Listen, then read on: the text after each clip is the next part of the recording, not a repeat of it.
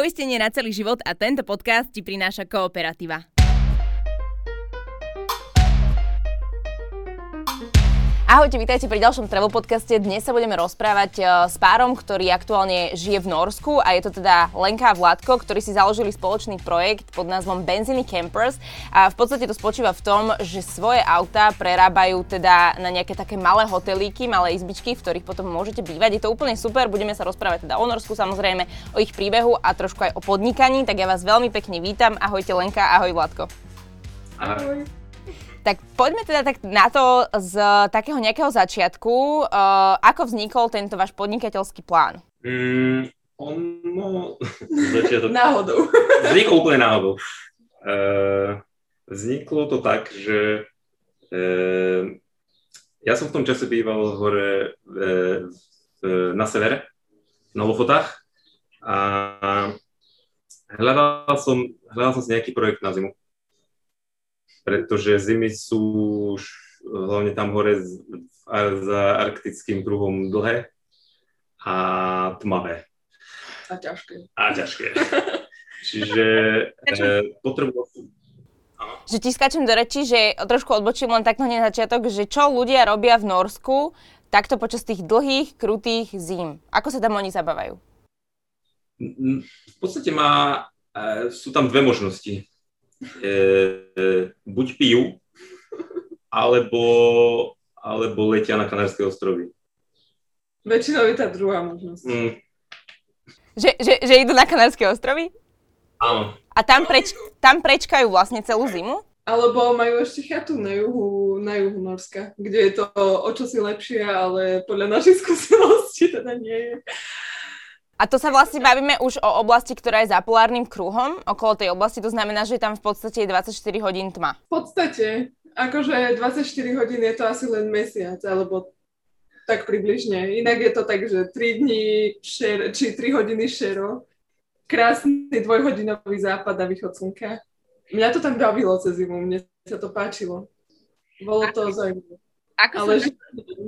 Ako sa na to dá zvyknúť, akože na ten biorytmus, že proste teraz fakt, akože bojíme sa síce o mesiaci, ale predsa len tak my za Slovensku máme dennodenne slnko, alebo to aspoň svetlo, že či ste pocitovali nejakú možno takú taký smútok, nejakú takú depresiu, že ako to vplýva na toho človeka? Určite není taký produktívny, ako keď je svetlo, lebo človeku sa chce iba spať, čilovať, pustiť si film, dať si čajík, alebo si vymyslieť nejaký projekt, aby tú zimu nejak prežil, ako si vymyslel vlád a postavil kamper, hej, že mať proste niečo vytýčené na, na to obdobie a zamestnať sa, lebo potom, no áno, môže to byť tak, že ľudia fakt začnú piť a utápať sa v tom smutku, ale tak to tiež záleží od osobnosti človeka. Nie? Dobre, takže ty si si vlastne vymyslel, že prerobíš v podstate asi nejaké staré auto na...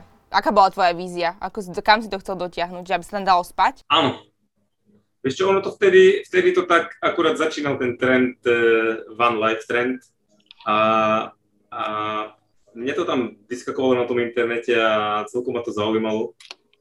A pozeral som sa na to viac menej nejako no, na, na stavbu, na stavbu niečoho, na vytváranie nejaké, nejakého v podstate aktíva alebo niečoho, niečoho zaujímavého, niečo, čo môžeš sama postaviť, na čo môžeš, no, muzik, muzikanti napríklad tvoria hudbu.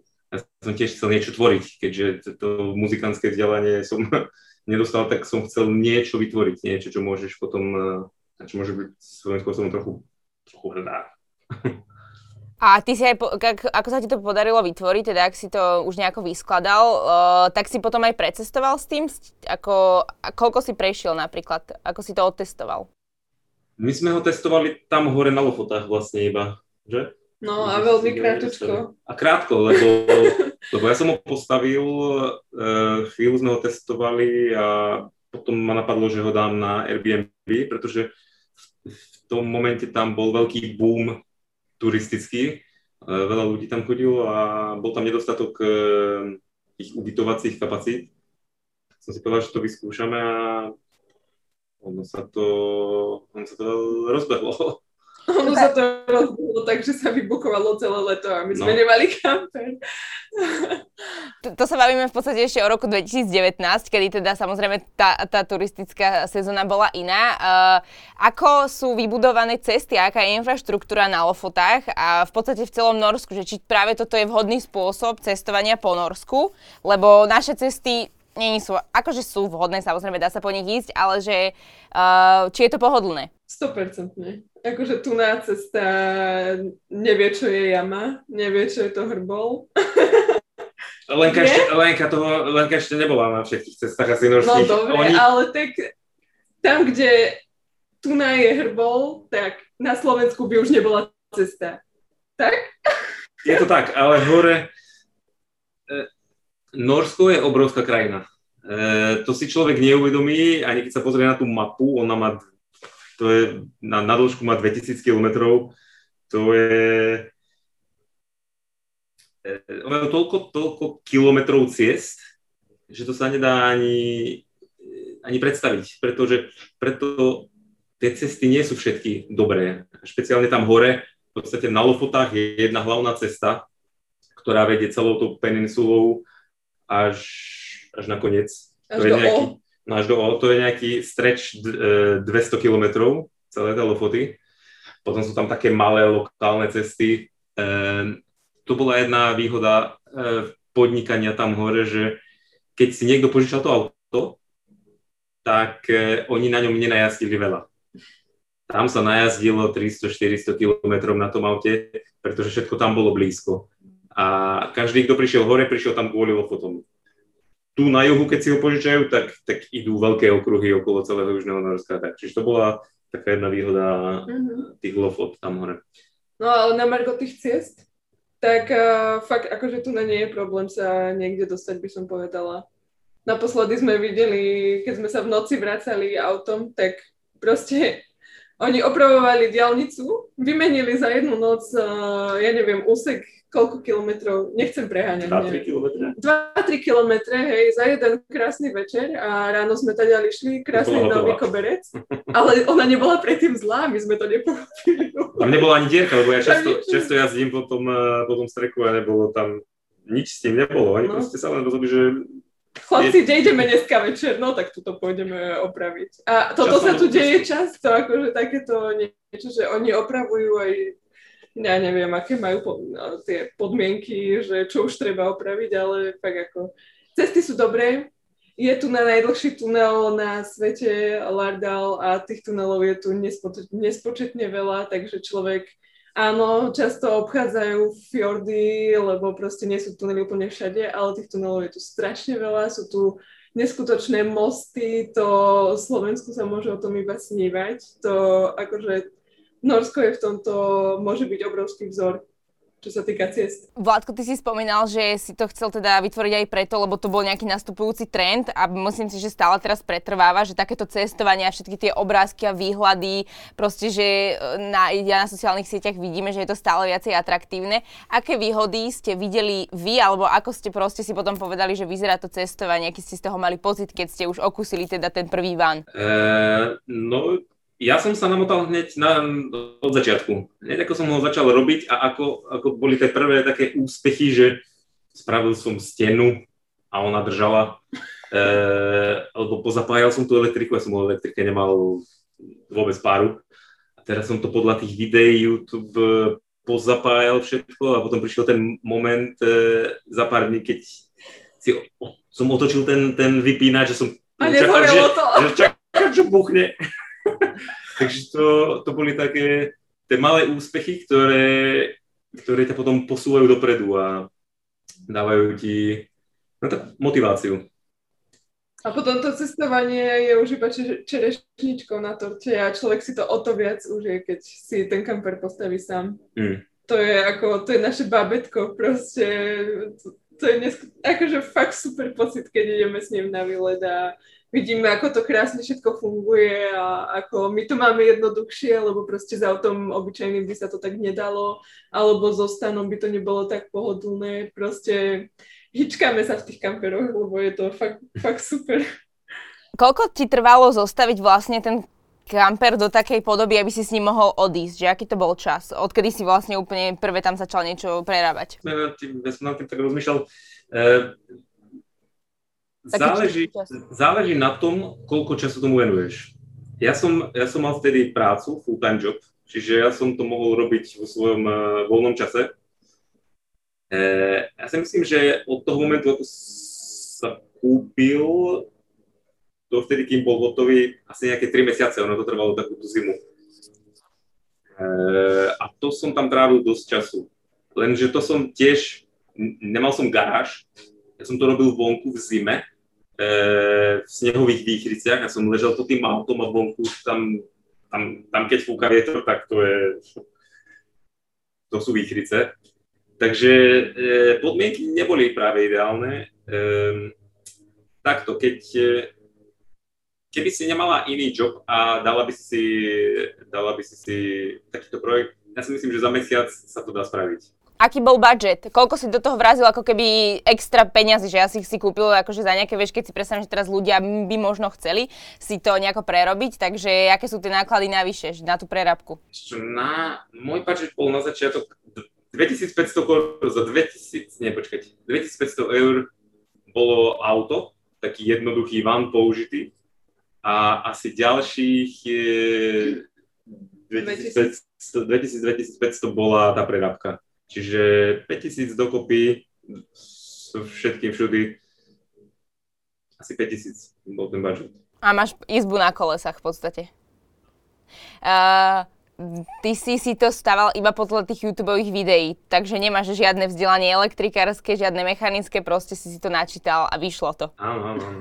to, je, to ono, si myslím, že je to Naučíš sa veľa, vieš, tých videí, však ako, pozrieme sa na to, ja som, ja som, e, ja som bol ja mám dve školy a z tých škôl mám veľmi málo, som sa naučil.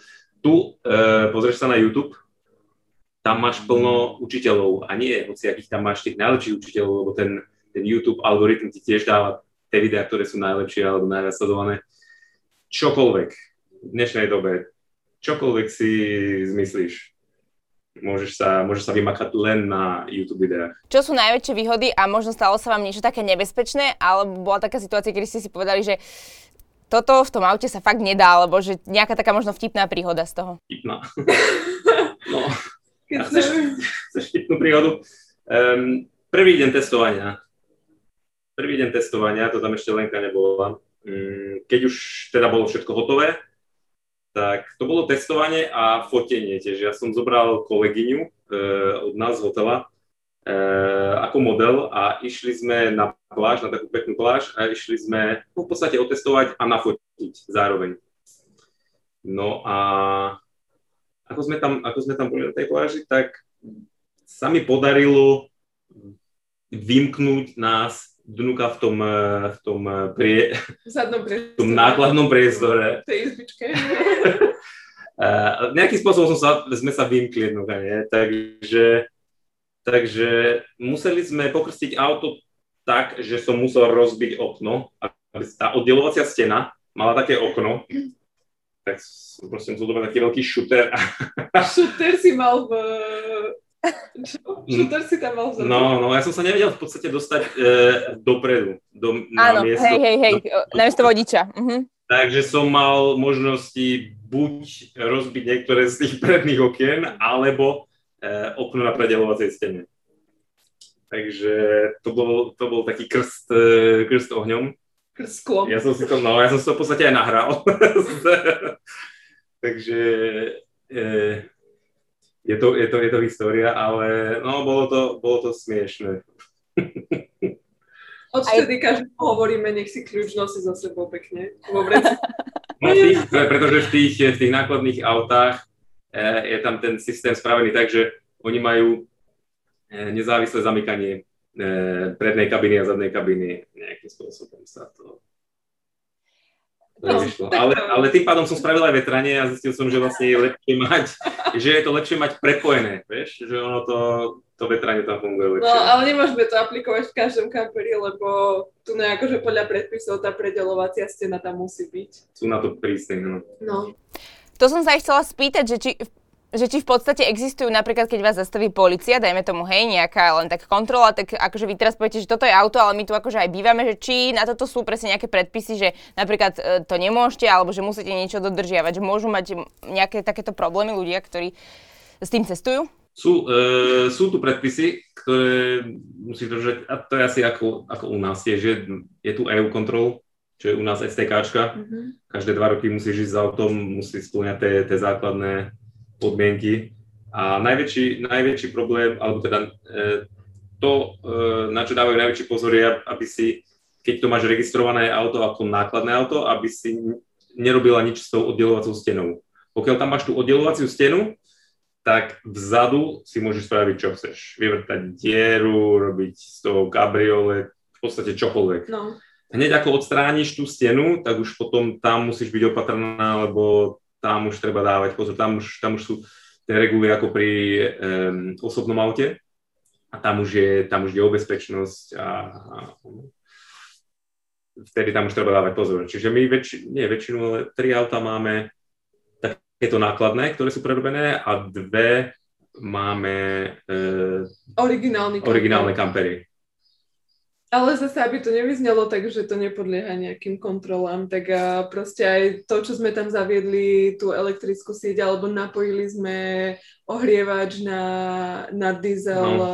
nádrž, na motor, na alternátor sme napájali baterku, ktorá sa dobíja akože tú leisure battery, tak aj to všetko bolo skontrolované vlastne na tom dopravnom úrade. Že... Treba, si to, treba si to ísť tam skontrolovať a oni ti dajú proste zelenú, že je to v poriadku.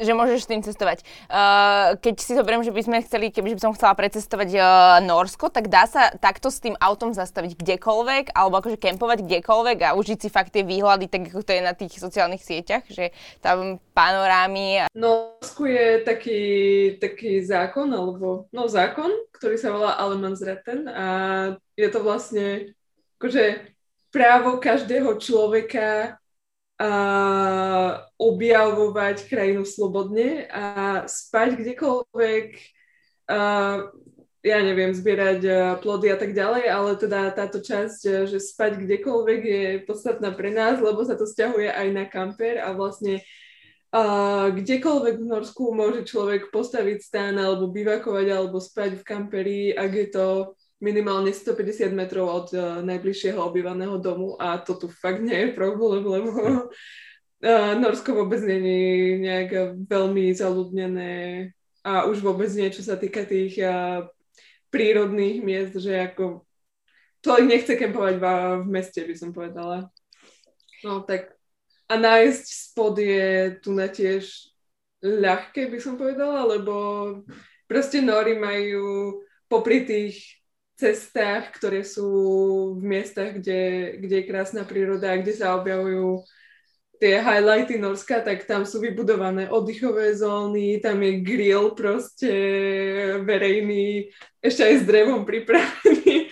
Fakt, akože tu na, tu na si človek môže nájsť spod veľmi ľahko. A tiež na to existujú rôzne apky, kde ľudia zdieľajú miesta, na ktorých spali. My si označujeme na Google Maps, kde sa nám páčilo. Sú rôzne knižky o kempovaní s kamperom v, v Norsku, takže tam sú nejaké spoty. Takže človek si môže nájsť fakt lukratívny spot s totálne Instagramovým výhľadom a no, nie je tu problém nájsť miesto. Keď si hovorila o tom práve, o, ktoré ti vlastne povoluje nejak mm, slobodne spoznávať tú krajinu, tak to znamená, že tam ani neexistujú nejaké že národné parky, kde napríklad nemôžeš sa kúpať, nemôžeš presne zakladať oheň, nemôžeš grilovať, lebo na Slovensku to takto je, že sú lokality, kde jednoducho je to krásne, ale preto, aby sme sa k tomu správali a aby to zostalo aj ďalej, tak máš tam nejaké veci zakázané. To znamená, že ale, u vás toto ale, nefunguje? Áno, samozrejme, že, že sú tu miesta, kde sa nemôže kampovať. Ale oni sú potom označené tie miesta je tu tých, tých národných parkov, je tu niekoľko. Samozrejme. Ale to neznamená, že keď je národný park, že tam nemôžeš kempovať. Nie. No. Tu nás sa ľudia, tu na je to prirodzené, že ľudia chránia tú prírodu a tu na fakt, že nevidno odpadky v prírode, tu na poznajú ten zákon, že od 15. júna do 15. septembra nezaložím oheň v prírode, lebo si ju chceme chrániť, je nádherná a tak ďalej. Kempovať... Škandinávci sú, sú najväčší environmentalisti, to je, to je známe, to je známe fakt. No, a kempovanie je... to ne, neohraničuje, akože myslím si, že veď Jotunheim, ideš na Besegen, postavíš si stan kdekoľvek, spali sme v Jotunheime aj v Kamperi a to je Národný park. Národný park. Takže nie, nie je to tak, že... OK, pokiaľ nie je vyslovený, vyslovený zákaz no camping. Uh-huh. Ale to je väčšinou kvôli tomu, že je to nejaký súkromný pozemok alebo podobne. To je kvôli tomu, že tam sú, že tam je nejaký biznis uh, s kempovaním. Je tam niekto... je tam blízko kemping, no tak uh, aby sme nebrali biznis takýmto spôsobom. Uh, a ako sa to premieta v bežnom živote, tá ich akože nejaké to environmentálne naladenie, na čo oni napríklad hovoria možno na ostatné európske krajiny, ktoré to až tak nedodržiavajú? Aká je tá ich mentalita Neviem, v tomto? čo hovoria na ostatných. Ťažko čo hovoria, ani, oni väčšinou neukazujú, nie, nie, sú, nie je to ten typ ľudí, ktorí ukazujú prstom. Uh-huh. Oni idú, idú príkladom. Oni, oni investujú ťažké peniaze do, nielen v Norsku, ale po celom svete na dobročinné účely, eh, amazonský prales, proste on, oni strašné peniaze eh, investujú do, do dobročinnosti. Nory sú známi tým, že eh, každý, každý Nor, témer každý Nor je, je členom minimálne jednej dobročinnej organizácie. Mm. No a to sa týka aj tej uh, ekológie. Že ja neviem, oni si proste nosia lopatku na, na turistiku, aby to, čo vykonajú, si mohli zakopať, lebo proste lebo treba chrániť uh, prírodu a tiež aj uh, zážitok ostatných na turistike.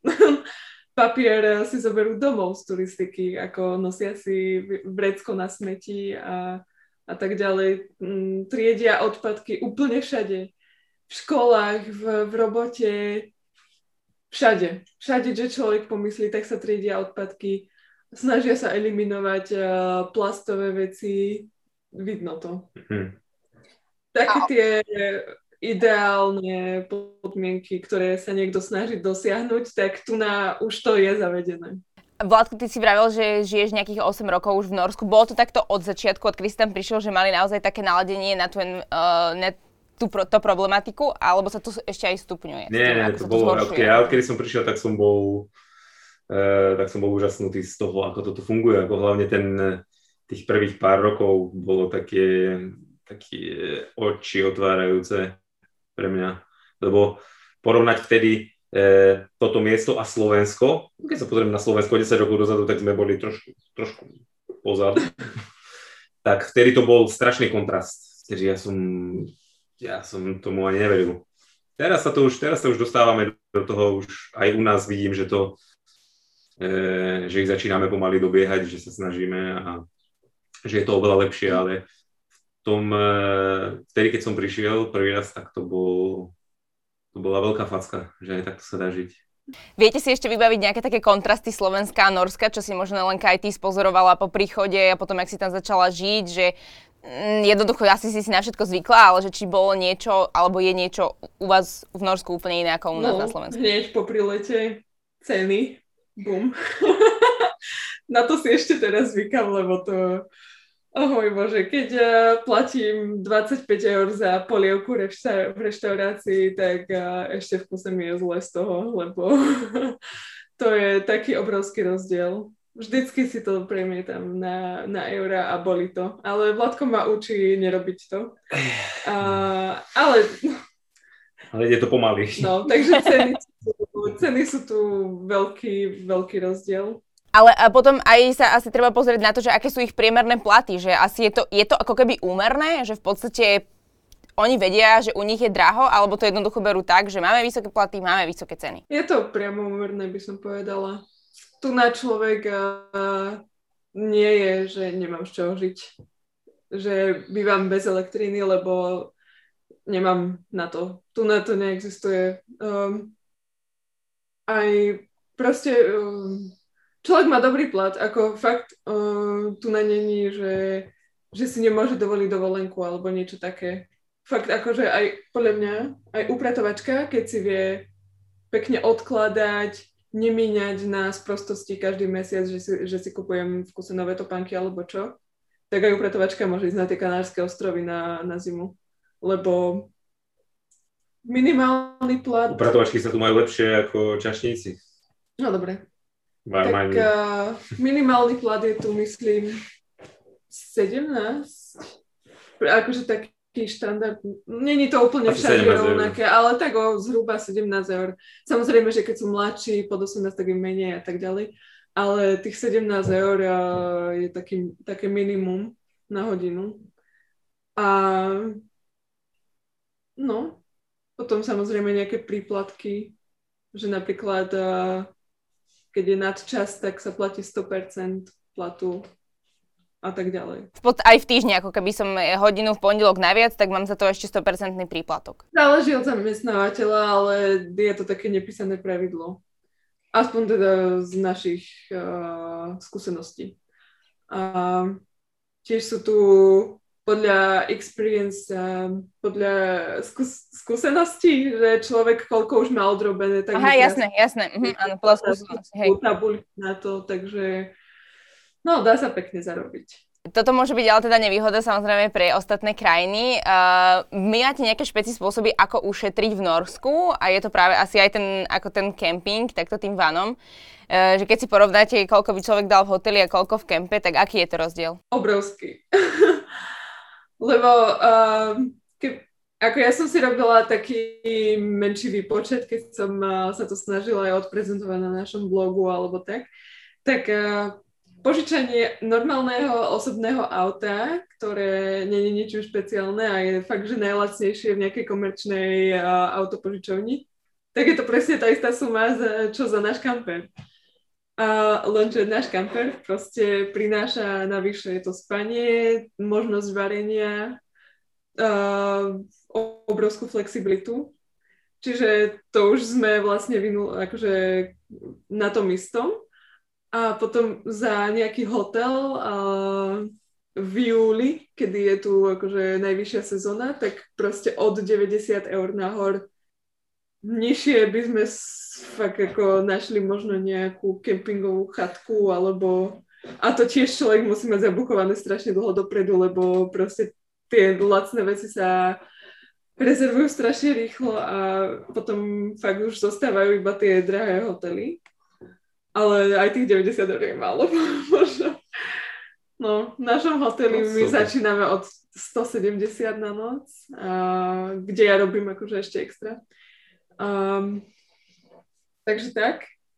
Uh, takže to je obrovský rozdiel. Potom, keby človek si nechcel požičať auto, dajme tomu, že chce cestovať vlákmi, autobusmi, tak to podľa mňa na tom vôbec neušetrí, lebo to je, to je hrozne drahé a vôbec nie sú dobré spoje, už vôbec nie cez leto, lebo proste sú prázdniny, no tak uh, tie spoje sú časté a už vôbec sa človek nedostane na tie miesta, kde by sa dostal autom ako turista chce.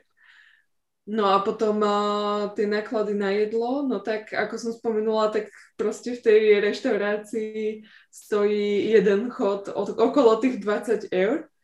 A, a to nehovorím o... To je taká lacná reštaurácia. Taká lacná reštaurácia, no možno na benzínke hamburger. Hmm. A, no ale tak dá sa, hej. Akože tri typy, ako ušetriť. N- Nepiť alkohol, No. Nefajčiť, to sú, to sú tie najväčšie kosty, a nejesť. Je to v reštaurácie. Keď si človek nakúpi v, v potravinách a vie si uvariť, ako vďaka kamperu môže, tak, eh, tak ja neviem, nákup za 100 eur na týždeň môže, môže vystačiť. Čiže za tie základné potraviny tu na nie sú zase až také šialené ceny, by som povedala. Nie, nie, to už je, to už je také európske, sú to také európske ceny. že keď si človek nechce robiť stejky na večeru v tom kamperi, tak, uh, tak vie normálne za lacné peniaze uh, Mm. na, Sa si nájsť, urobiť. prestravovať. Mhm. Môže si doniesť aj výfonky zo Slovenska. Za 60 centov, to je najvýhodnejšie. Ty si spomínal, že nepiť alkohol. Alkohol je tam ešte extra, extra drahý? extra, extra super eh, zajebisté drahý. Najviac. To, to je aká cena? Napríklad... Veľké, veľké dane, majú veľké dane. E, alkohol, na alkohol tu majú monopol. Oni dokonca to miesto, kde kupuješ alkohol, sa volá Vin Monopole. Oni sa s nich chvália. To, je, to je nie len, nie len alkohol, na, viacer, na, viacer, na viacero, vo viacerých tých odvetviach majú, majú ešte stále monopol. A ten alkohol má fakt, e, za to platia veľké, veľké dane. Takže... Takže najlacnejšia flaška vína, čo som pozerala, stojí... 10 eur. 10. Viac ako 10 eur. No. Od 10 to začína.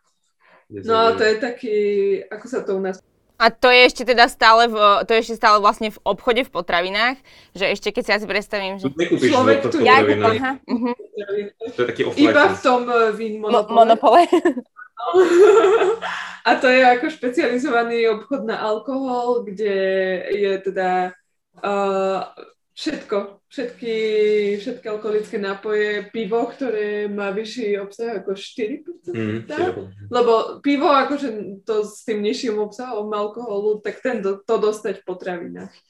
Ale to je všetko, iba pivo. No a ostatné v tom uh, monopole a to má tiež super uh, obmedzené podmienky, človek tam kúpi len od ja neviem, kedy otvárajú, proste časovo obmedzené uh, do, neviem, ale aj to pivo. Napríklad potraviny sú otvorené do 10. ale pivo uh, sekciu zavrú o 8.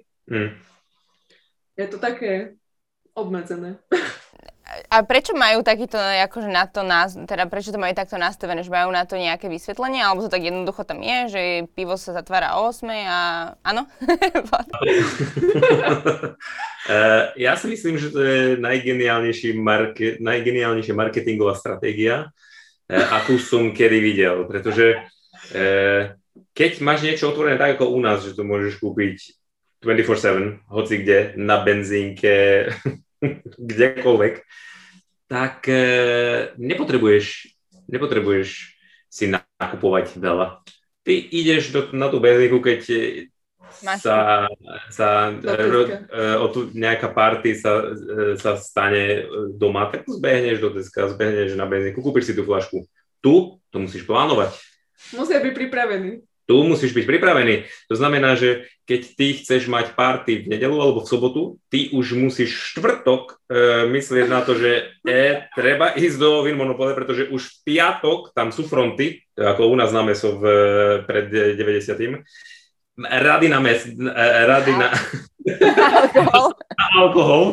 Takže už musíš začať myslieť v stredu na to, že bolo by dobré, je to masaker. A tí ľudia nekúpia jednu flašku oni výjdu vonku takto. Taxík si zavolajú a proste ládujú to do toho a nakupujú. Tam sú... Myslím, že to je, že to je fantastická stratégia. No dobre, ale ono to nie je kvôli marketingu. Nie, ale to je. To, len, to, to sa stiahuje na tú históriu, na tie depresívne noci, kedy tu boli problémy s, s alkoholom. Tak sa to snažia obmedzovať. Aha, že to v podstate regulujú, lebo že z histórie vedia, že, že ľudia akože trpeli alkoholizmom, tak to... Je, je dobré pre teba. Je to také... Je to taký socialistický štát. Je to vo veľkom... Tu napríklad, eh, keď je človek opitý v reštaurácii, a to ani nemusí byť, že, že stráti vedomie, ale už keď je príliš happy, tak už mu prestanú nalievať, lebo už, no. máš, už máš dosť. Na Slovensku, ti, na Slovensku dostaneš. Na Slovensku ti donesú aj bez, eh, bez objednania už v takom stave. No. no tak tu ne, no nenalejú. A nenalejú napríklad eh, po tretej a cez koronu nenaliali po desiatej, musela si mať jedlo na stole, aby mm. ti naliali alkohol. Teraz to pre, pred chvíľou to predložili do 12. bez jedla, všetci sa radovali a pili strašne mm-hmm. veľa. Teraz je to už zase do tretej, ako to bolo pred koronou, takže aj na to sú tu obmedzenia. Keď sa bavíme o, o teda nejakých uh, lete alebo zime, tak kedy je lepšie, alebo čo je najideálnejšie obdobie na návštevu Norska? Obidvoje, záleží kam chceš ísť. kam chceš ísť, čo chceš, čo, čo chceš vidieť. Mm. Obidvoje majú obrovské výhody. A akože obrovské, akože veľké výhody. E, Na zimu, keď, keď chceš prísť na zimu, tak ľudia väčšinou chodia hore na Lofoty a to je, to je v podstate Aurora Borealis, e? Uh, podľa mňa žiar. polárna žiara, všetci tam, tam chodia ľudia proste z Indie, z Tajska, my som tam zažil ľudia z celého sveta, z Austrálie, tam chodia kvôli tomu, lebo jedno, jedno z najlepších miest na, na uvidieť to. Hm. E, taktiež lyžovanie, tiež e, random skiing, Uh, ski, alp, Ski alp. alpinizmus. ski alpinizmus.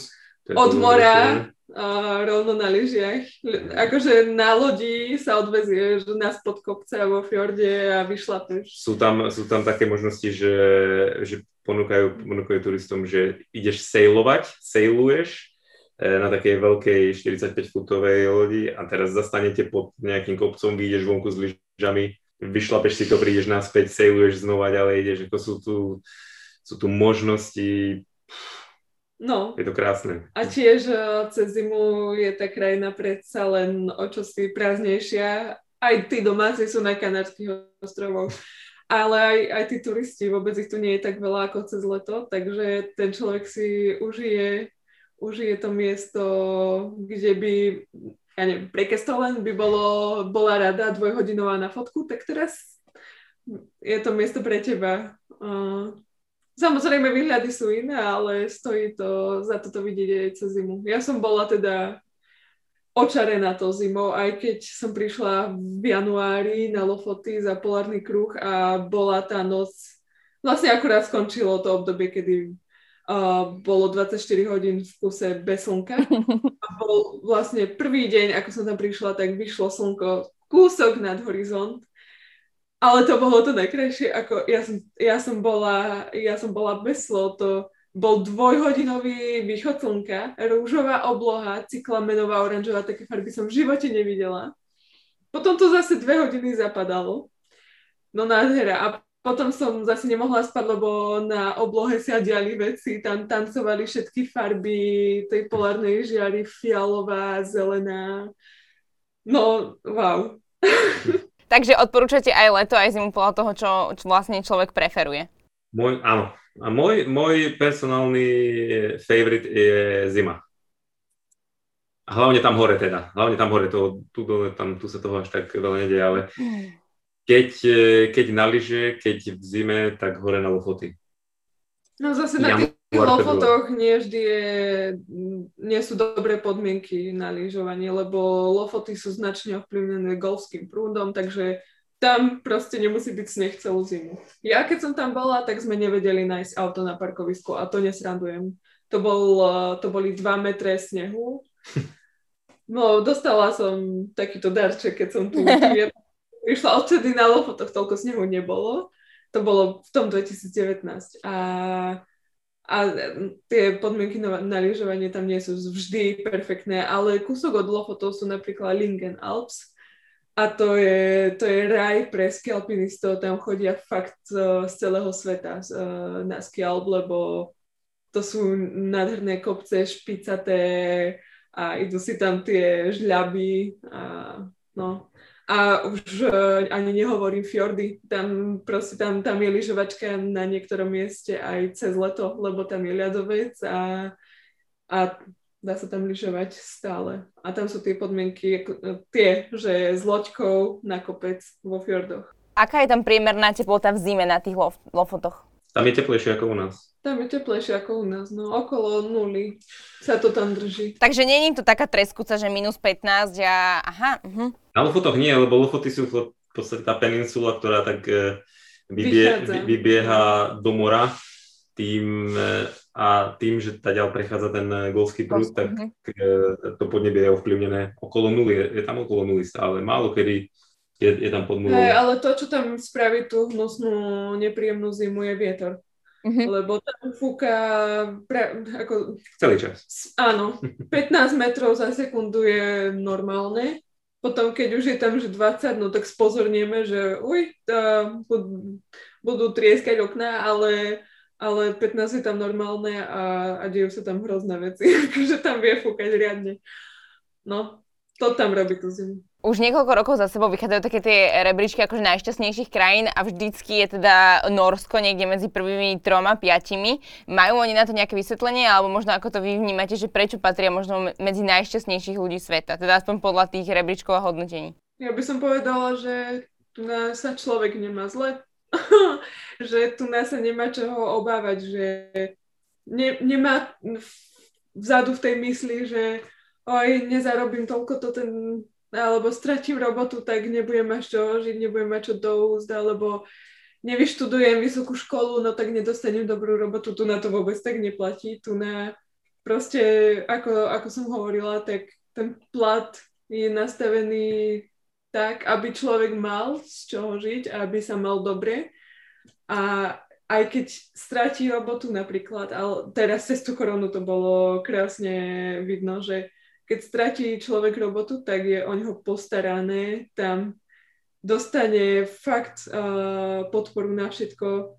Uh, tu sa zohľadňuje úplne každý jeden aspekt v, v živote daného človeka, či už sú to deti, uh, stav, rozvedený, bla bla bla, až po to, či má človek hypotéku.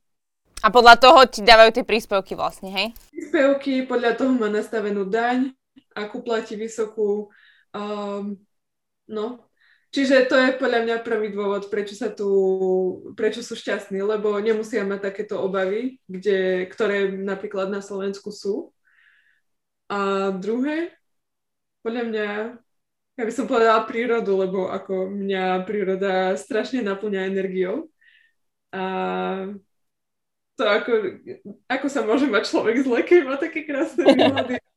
Oni, sú, oni sú veľmi outdooroví, všetci nóri, alebo drvivá väčšina nórov.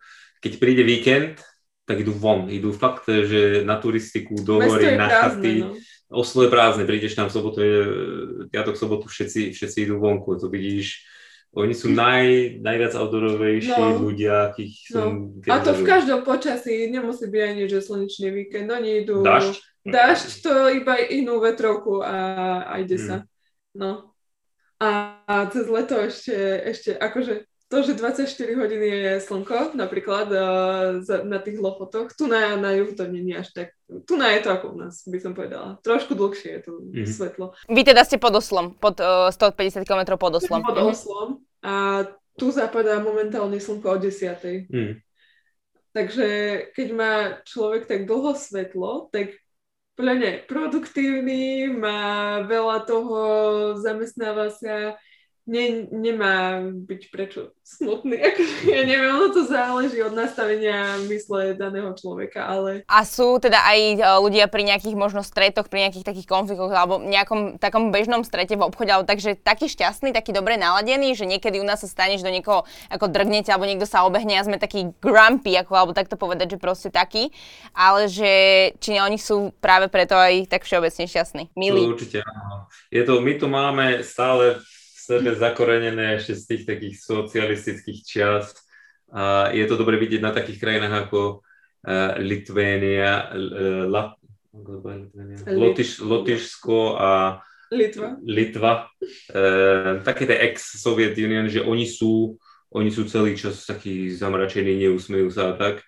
U nás je to už lepšie, u nás je to, u nás je to oveľa lepšie, ale tu tí ľudia nepre, neprešli si tým, tým, tým takým temnom, takým tým temným obdobím, čiže oni, oni, sú, on, oni sú prirodzení s tým, tým keď sa ne, keď sa usmejú, nie je to taký fake ako napríklad v štátoch, hej, že tam mm-hmm. fakt tie sú také trošku pritiahnuté za vlasy. Tu, tu, je to, tu, je to, tu je to normálne, je to prirodzené. Tak to, tak to trochu vyžaruje z nich, že taký pokoj, no. taký kľud sú milí. A aj tá taká ich mentalita, že oni nepovedia človeku zle alebo neohovárajú, ako to je u nás. Že taká tá negativita tu nie je. To neviem, a, a keď človek je taký, že začne ohovárať, tak sa na neho pozerajú, že čo to, čo, čo to je? takí sú, proste nemajú byť, neviem. A sú fakt, že keď už som spomenula tú mentalitu, tak sú strašne precizní a takí poctiví, že ne, neklamú, nepodvádzajú. Mm, no. A, to, a tak to funguje aj v politike, dajme tomu, že naozaj tá politika je taká transparentná? V politike, e, ja som počul, kedy to bolo, teraz tam tiež sa niečo deje, ale pár rokov dozadu minister odstúpil za, lebo mu prišli na to, že dal, dal prácu e, nejakej upratovačke bez kontraktu alebo niečo proste úplne smiešné. Proste minister odstúpil, vieš. Tu je to fakt, všetko je tu, e, všetko je tu transparentné, čokoľvek sa deje, tu si môžeš pozrieť, koľko zarába tvoj sused, tu je online taká platforma, kde, kde sa môžeš pozrieť, koľko zarábajú všetci, kto je tu najbohatší, všetko je tu transparentné toto je jedna z prvých krajín, ktoré má ambície sa stať cash free. Oni, ja myslím, že to už v podstate ono to tu už je, lebo tu platiť cashom je, to už je divné. No, tu už, krivým tu už, okom sa pozerajú. No, všetci, všetci, všetci, všetko, za všetko platíš kartou, ideš na záchod kartou, taxi, karta. Autobus, tu už, karta. No, tu už cash nemajú v podstate. Už Oni, ani nie karta, ale apka v autobuse. Ja už to sú, fakt sú, sú vpredu a tým pádom, že, že, tu, že, tu, že eliminujú ten cash, tak v podstate eliminujú uh, tie bokovky, také tie čierne nejaké vyplácačky a uh, že všetko je niekde zaznamenané a každý vie, kam sa čo odvádza, jasné. Uh-huh. Tu už, tu už neoklameš, tu už nepokradneš. no aj, aj v tomto našom podnikaní to vidíme proste to, keď nakupujeme, tak uh, maximálna suma, do ktorej môžeme nakúpiť uh, v hotovosti je 100 eur? Mm. 100 eur. Ale tiež to nemajú radi, keď to akože dávame do účtovníctva, takže najlepšie je, keď to... Všetko pekne transparentné. Mm. A teda aj také podnikateľské prostredie, teda vlastne o, va, to vaše, teda že vy, ste, vy tam podnikáte, tak tiež si s tým spokojní, že akože všetko, ja neviem, nejaké možno dotácie alebo pomoc, alebo táto transparentnosť, tak všetko funguje na 100%. My sme žiadnu podporu nie, nejak Ale keby sme chceli, ale keby sme chceli, tak, e, tak je to tam, je tam taká možnosť, že si začínajúci e, malý biznis že môžeš dostať e, podporu, je tam, je tam tých ako, fakt, zakladanie, celé to, celá tá žiadna byrokracia. Firmu založil 10 minút. Online za pár minút. No. Ľahko. Hotovo. E, bolo sa akože samozrejme treba to naučiť, už len, už len to, že ja som firmu napríklad nemal na Slovensku, čiže ja to nemám s čím porovnať. Ale mám pocit, že zakladať firmu na Slovensku a tu, že sú to dve rôzne veci. Mm. E, ale ja som, sa, ja som sa to naučil tu a je to, a je to bolo to úplne ľahké. Bolo sa treba všetky tie výrazy ponorsky a tak účtovnícke, ale raz keď sa, raz keď e, sa do toho dostaneš, tak už to potom ide a všetko ide easy. Účtovníctvo si v podstate robím sám. E, ale opäť aj to zakladanie firmy, o, mal si kurz za, zadarmo. Založil firmu, tak dostal uh, taký základný kurz, aby sa v tom vedel pohybovať, aby vedel, ako to chodí, ja neviem, čo ťa tam naučili, ale... Také základy. Proste takéto Podvojné. niečo tiež tu funguje. Orientovať sa a chodiť vlastne v tom podnikateľskom prostredí začínajúcom, tak to ako oni ako štát poskytujú. Tiež chcú, že oni, tu, oni tiež chcú, aby, aby si bola úspešná pretože keď si úspešná, tak potom uh, ťa môže štát dojiť. Majú tu DPH 25%, no vieš, tu keď prekročíš 5000 hranicu, tak musíš platiť DPH. U nás je to myslím 50 tisícová hranica. Čiže uh, áno. Čiže mm, vieš, oni tiež chcú, aby si úspel. Im záleží na tom, aby bolo všetko tak, ako má byť.